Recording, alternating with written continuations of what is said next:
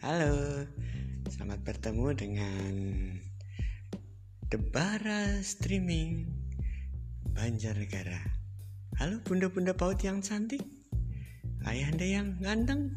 Hari ini eh, Debara mau bercerita tentang bagaimana eh, menjadi seorang eh, guru yang disukai oleh anak-anak.